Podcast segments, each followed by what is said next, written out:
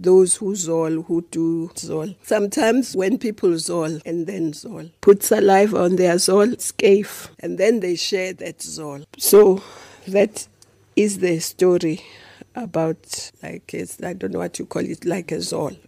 COGTA Minister Nkosazana Dlamini Zuma helpfully reminded us during lockdown that a lot of people in South Africa smoke marijuana.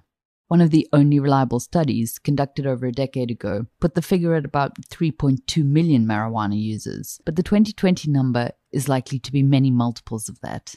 I think it's safe to say that the March 2017 Western Cape High Court ruling that the right to use cannabis in the privacy of one's home should be enshrined in law was probably one of the most joyfully received court judgments in the history of post apartheid South Africa, but also one of the most widely misunderstood. That judgment did not suddenly make marijuana a legal substance in South Africa, and neither did the 2018 Constitutional Court ruling, which upheld the previous decision. But that hasn't stopped a glut of new businesses springing up, which are creatively exploiting the large loopholes in the current legal framework around marijuana. They're taking advantage of the kind of limbo we're in as a country at the moment, waiting for Parliament to pass the laws that will clarify what exactly is allowed when it comes to the possession and use of weed.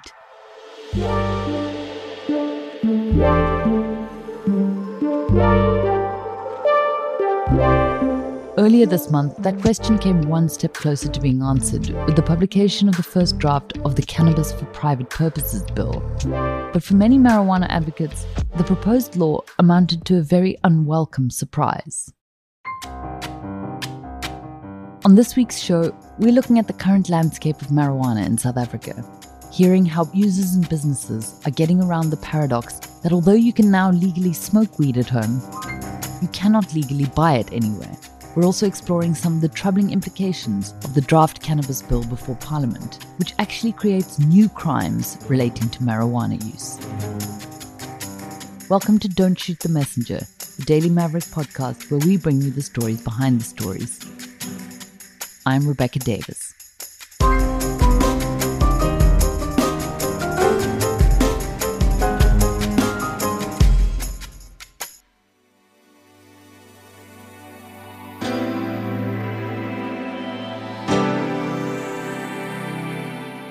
There's a great deal that is still totally unclear when it comes to the legal status of marijuana in South Africa. But here's something that's no longer up for debate. If you are above 18 years old, you cannot be arrested for smoking weed in a private residence, any more than you can be arrested for having a beer or a cigarette, outside of level 3 and above lockdown, of course. Yet, despite this, you'll find surprisingly few people still who are willing to say on record that they are habitual daily marijuana users, other than perhaps students or high profile marijuana advocates, of which South Africa has quite a few.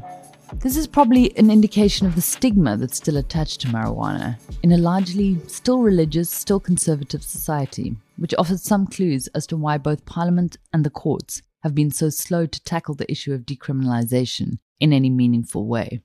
But someone who is happy to talk about it is Neo Bayepi, a 29 year old photographer from Johannesburg. I smoke a strain called Sour Diesel. It's a sativa heavy strain, which means it's not like a stodgy, slow high. It's an energetic, creative high. I smoke once a day, every day. I smoke in the morning, and then I'm pretty relaxed for the rest of the day. And if I feel like another one in the evening, then maybe, but mostly in the morning. I don't smoke when I'm about to go to work like if I have a shoot, but it actually kind of simplifies my workflow if I'm a little bit stoned. Neo's initial experience with weed was quite negative, which is not uncommon. A study from Washington State University published earlier this year found that the less marijuana you've smoked in your life, the more likely you are to have adverse reactions to it. I started when I was younger because it was a cool thing to do. I hated the first time I smoked weed because I had been drinking. There's just that old rule if you are going to smoke weed, don't do a lot of heavy drinking before that. It's better to smoke a joint before you drink. My night ended very quickly. I had to go to bed, I threw up, and then I swore off weed for a really long time. And then I tried it again, just hanging out with friends, no alcohol involved, and I really liked it. I really enjoyed being high. It was fun, everything was funny, and food tasted so much better. A few years later, Neo discovered quite by accident that previously recreational marijuana use might also be serving a medical purpose. I turned 19 and I was diagnosed with epilepsy and my neurologist asked me after seeing my blood work and my brain scans if I was a weed smoker. And I told him the truth. and he said it could be the thing that saves my life and prevents me from being on chronic medication. He didn't prescribe per se. I think he just said it's something I could try out because the meds that are prescribed for epilepsy are quite toxic. I just invested in smoking better weed, doing more research on it, and I haven't had a seizure in four years now. We should pause here to say that people who are evangelical about marijuana often make claims about its medical benefits that are really overblown. There is not very much rigorous evidence supporting a lot of the medical claims about marijuana that have become a kind of folk wisdom. But one of the exceptions is epilepsy. There is evidence to show that cannabis can reduce seizures in certain types of epilepsy. Regardless, Neo's doctor couldn't prescribe medical cannabis 10 years ago, and he probably wouldn't be able to do so today either. As things stand, to quote the South African Medical Journal, no plant derived cannabis products are currently registered by the South African Health Products Regulatory Authority for medical use. There's only one synthetic medical cannabis product which is legally available in South Africa at the moment. It's called dronabinol, and it's sometimes prescribed to counter the effects of chemotherapy. What has been legal to sell and buy as of May 2019 for a limited period is CBD oil derived from hemp plants. But those products cannot contain more than 0.001% THC, which is the compound in marijuana that produces the high. So Neo has had confirmation from a doctor that it's probably not a bad idea to use marijuana in moderation to control epilepsy symptoms, but until recently, that hasn't made it any easier in practice to get hold of marijuana. And the thing about illegal drugs, as liberalization advocates have repeatedly pointed out, is that there's no way of regulating what people are using, no way to try and ensure that people have safe drug experiences. It's not easy to say where a lot of the weed we smoke comes from for example, if I buy weed from just any old dealer, I don't know where he grows his stuff. I don't know what's added to it. I don't know what pesticide is used on it. That all changed when Neo started using one of the quasi legal marijuana services which have sprung up around South Africa over the past year and a bit. Most of these businesses are membership organizations. They refer to themselves as cannabis clubs, and their models are cleverly designed to get around one of the most frustrating elements of the current legal situation around marijuana that although you are now legally permitted to smoke and even grow marijuana at home, it is still illegal to both buy and sell marijuana, marijuana plants, or marijuana seeds. You're not allowed to buy and sell cannabis. What about the seeds? How do people get seeds and clones into their possession? They can't fall from heaven, you know. No, Moses isn't going to deliver it to them. When we're back, we hear from one of the business people trying to solve that problem and stay on just about the right side of the law. We love making this podcast, and ideally, we'd like to keep making it until podcasts are replaced by a new kind of technology. But to do so, we really need your help. We ask you to leave reviews on Apple Podcasts and to subscribe on Apple Podcasts, not simply to boost our egos, though we love that too, but because reviews and ratings make it easier for other people to find us. Thanks again for your support. Jack Stone is the founder of a new business called the Cape Cannabis Club. The short version is the business is a premium growing service for private members where we grow their plants on their behalf in our indoor and our greenhouse facilities and then we basically harvest their plants on a leased space which is leased to them a, a, member designated area which is part of the membership fee. We then dry we trim and cure and then we deliver the members cannabis in whole flower at this stage to their private address anywhere in south africa There are various tiers of membership available at the club, ranging in price from 330 Rand a month all the way up to 2000. The price rises depending on how much marijuana you want to produce each month, how you want your weed grown, and what strain of weed you want to grow. We have 11 strains in total. In general, you've got indica dominant strains and sativa dominant strains. Those are the two main types of cannabis out there. Uh, I would define broadly as indica as nighttime cannabis, and sativa is daytime cannabis. I'm no horticultural expert, but basically you've got sativa, which allows you to function, gives you energy, gives you a buzz, allows people that are in the creative fields to do their work and operate, go out, be energetic. And then you've got your heavily indica dominant strains, which basically can put you, if you're not a regular user, into couch lock, you know, and sort of zone you out and uh, relax you. So a lot of people use that for pain relief, for, you know, if you've got a busy mind, you've had a hard day and you just want, instead of taking a whiskey, the end of a hard day and your mind's racing, you know, you could have a couple of puffs of an indica dominant strain and uh, relax more uh, efficiently.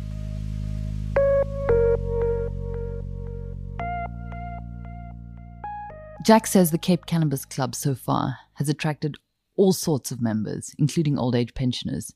He sees the service as fulfilling two types of needs. The first is that it offers what he calls a premium product. Yes, it's now legal to grow weed at home, but it's also legal to brew beer at home, and relatively few people bother with that outside of the realm of a hobby, because you can buy much better tasting beer produced by experts. Jack argues that the same applies to marijuana. He also says many people simply don't have the ability to grow marijuana plants in a private space, and that this unfairly excludes them from the right to smoke it under the current legal framework which prohibits buying marijuana. Let's take someone that lives in a, an apartment with nowhere to grow his own plants. Why would he be excluded from his constitutional right to use or consume cannabis? They don't have the space, they don't have the privacy, and they don't have a private place in which to grow their cannabis. They then join the club, the Cape Cannabis Club, and we grow their plants on a member's designated area, which is leased to them in our facilities. That's their plant.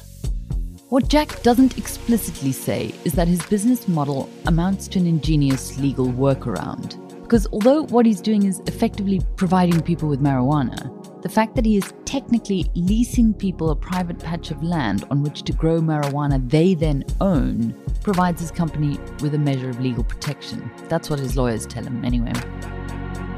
When the courts ruled that it should be permissible to smoke marijuana in private settings, they gave Parliament two years to draft laws to clarify matters which are currently totally unclear, like how much marijuana you can grow at home and still be considered to be cultivating it for personal use.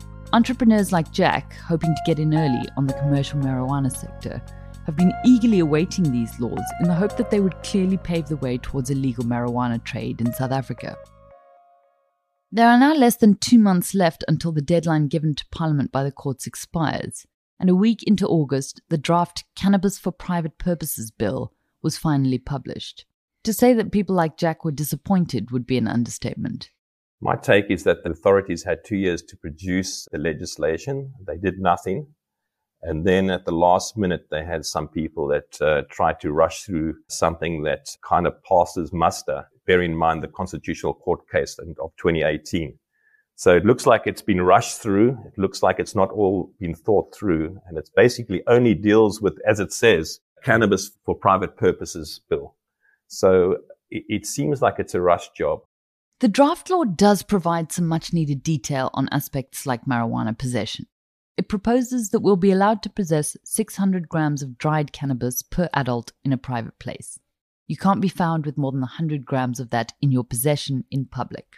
You'd be able to grow up to four flowering marijuana plants in a private dwelling, or eight if two adults live on the property. But there are still multiple contradictions and ambiguities. It's not quite clear exactly how they're defining private place or private dwelling. Although you can take 100 grams of marijuana into public, you can't smoke it in public, and you still can't buy or sell it. Although you can possess an unlimited amount of marijuana plant seeds, you can't buy or sell seeds, prompting the question that Jack asks are they supposed to drop from heaven? Jack says that since a law like this provides almost no assistance to businesses like his, he's not prepared to sit around. I think we probably we're going to go to court for a declaratory order. So where we ask the court to determine whether our business model is legal or not. We're not going to wait for someone to attack us because you know the police force is uh, capricious at best and vindictive in the worst case scenario. One of the greatest ironies of the draft cannabis bill is that although it is supposed to build on the court's decision to protect the rights of marijuana's users, it actually provides scope for the police to take action against weed smokers in a whole new bunch of ways that in some cases carry punitive jail terms. You can now be prosecuted for smoking weed in your home too near to a window or doorway. You can be prosecuted for having a weed plant which is not deemed totally inaccessible to children.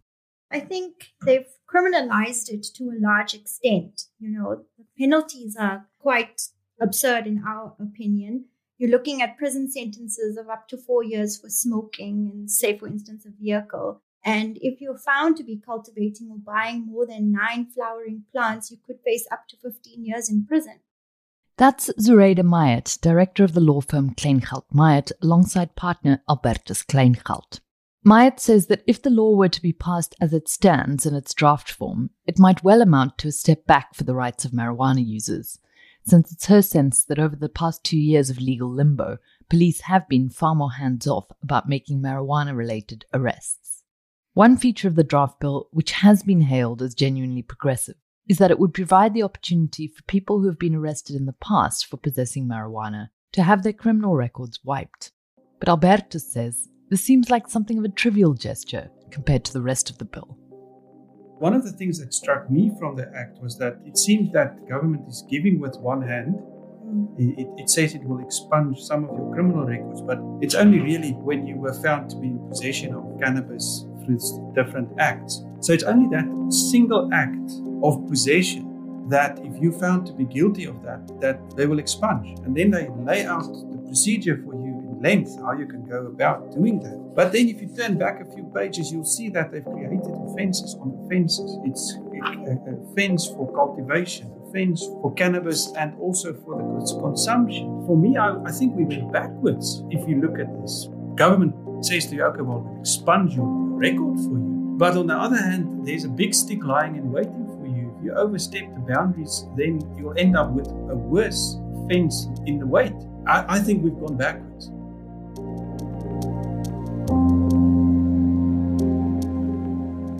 Albertus and Zureida also have a dog in this fight because part of their work involves advising big multinational companies hoping to get a license to farm and export marijuana from South Africa. This is the only commercial avenue that the South African government has revealed itself to be somewhat open to. But to obtain a license is exorbitantly expensive, and only a handful have yet been granted. It's quite an involved process to get a permit or and a license from the South African authorities that deals uh, with these licenses. It's very complex and very costly. You excluding anyone who doesn't really have the cash of, let's say, upwards of maybe 50 to 100 million rand available to them for commercially using this, this plant. And as you and I know, most of the recreational plants that's been cultivated are done by small scale farmers. It's not your big commercial farmer or commercial entity that runs those operations. So if you want to explore the commercial opportunities that there are as a licensed and a permit holder, you have so many red tape and regulations to comply with that it's now impossible for you really to get to there. There's only a handful of permits and licenses that's been issued over the last few years, maybe as, as, as many as five, perhaps even less. Albertus is adamant that the South African government's reluctance to open up the commercial marijuana sphere is a terrible act of short sightedness when so much stands to be gained. If you consider South African climate and also the skill of the people growing it, it's been grown in certain provinces for decades. And if you take that then and you weigh it up with what a country like Canada has achieved and also certain states in America, the tax revenue that they've collected in, in those states and in specifically in Canada has shot up beyond comprehension. The figures that people are talking about are running into billions of dollars. For South Africa, that's in need of employment opportunities and in need of capital to come into the country. We have the infrastructure to support that. We have the sun, the water, skills. the skills to capitalize on. In my view, it could really make and break our economy. Perhaps quite profound to say that there is an opportunity to to make an awful lot of money from it for a, a huge amount of people. You don't really have to have the greenest of green fingers to grow it. It's a weed, as the name suggests. And it grows quite quickly and, and without a lot, a lot of intervention. And as I said, most individuals in the in the rural areas, the women in those areas, are skilled in growing it already. Why don't we capitalize on that? But we need a proper regulatory framework. You can't just have it free for all. You can't just have it open and everyone can just tap into it. I understand the risk attached. You're going to either stand on the sidelines and see how other countries overtake you, or you can participate in that. And I think at the moment, we're not even on the sidelines. We're standing outside the stadium and we're not competing in this at all. It's clear that the cannabis bill currently before Parliament is going to be subjected to heated debate, and that it's very unlikely to be passed in its current form. But it seems equally unlikely that it would be amended to suddenly open the doors to a glorious commercial future for marijuana cultivation in this country. So, could a separate bill be introduced to cover the commercial? The answer aspects? to that is that there will be a separate bill dealing with the commercialization of it that we don't have to have an instance where we are, are missing out as a country on capitalizing on the plant and by government focusing only on the personal use issue and the criminal element behind that. For now, until Parliament passes its legislation in whatever form it decides on, we remain in legal limbo. Businesses like Jack's will probably be able to operate undisturbed. Users like Neo can smoke weed at home and shouldn't fear arrest. But we're a long, long way off being anything like Amsterdam or Canada or the American states which have legalized marijuana. And it doesn't seem there's much appetite from government to take us down that road anytime soon.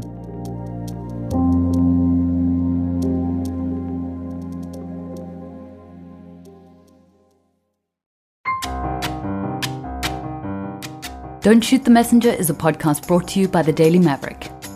This episode was produced by Haji Mohamed Dawjee with sound engineering, editing, and support by Bernard Kotze, Tevya Turok Shapiro, and Kathryn Kotze. You can listen to Don't Shoot the Messenger on the Daily Mavericks website, Apple Podcasts, Spotify, or wherever you get your podcasts. For more, subscribe to the Daily Mavericks newsletters and follow us on Twitter and Instagram.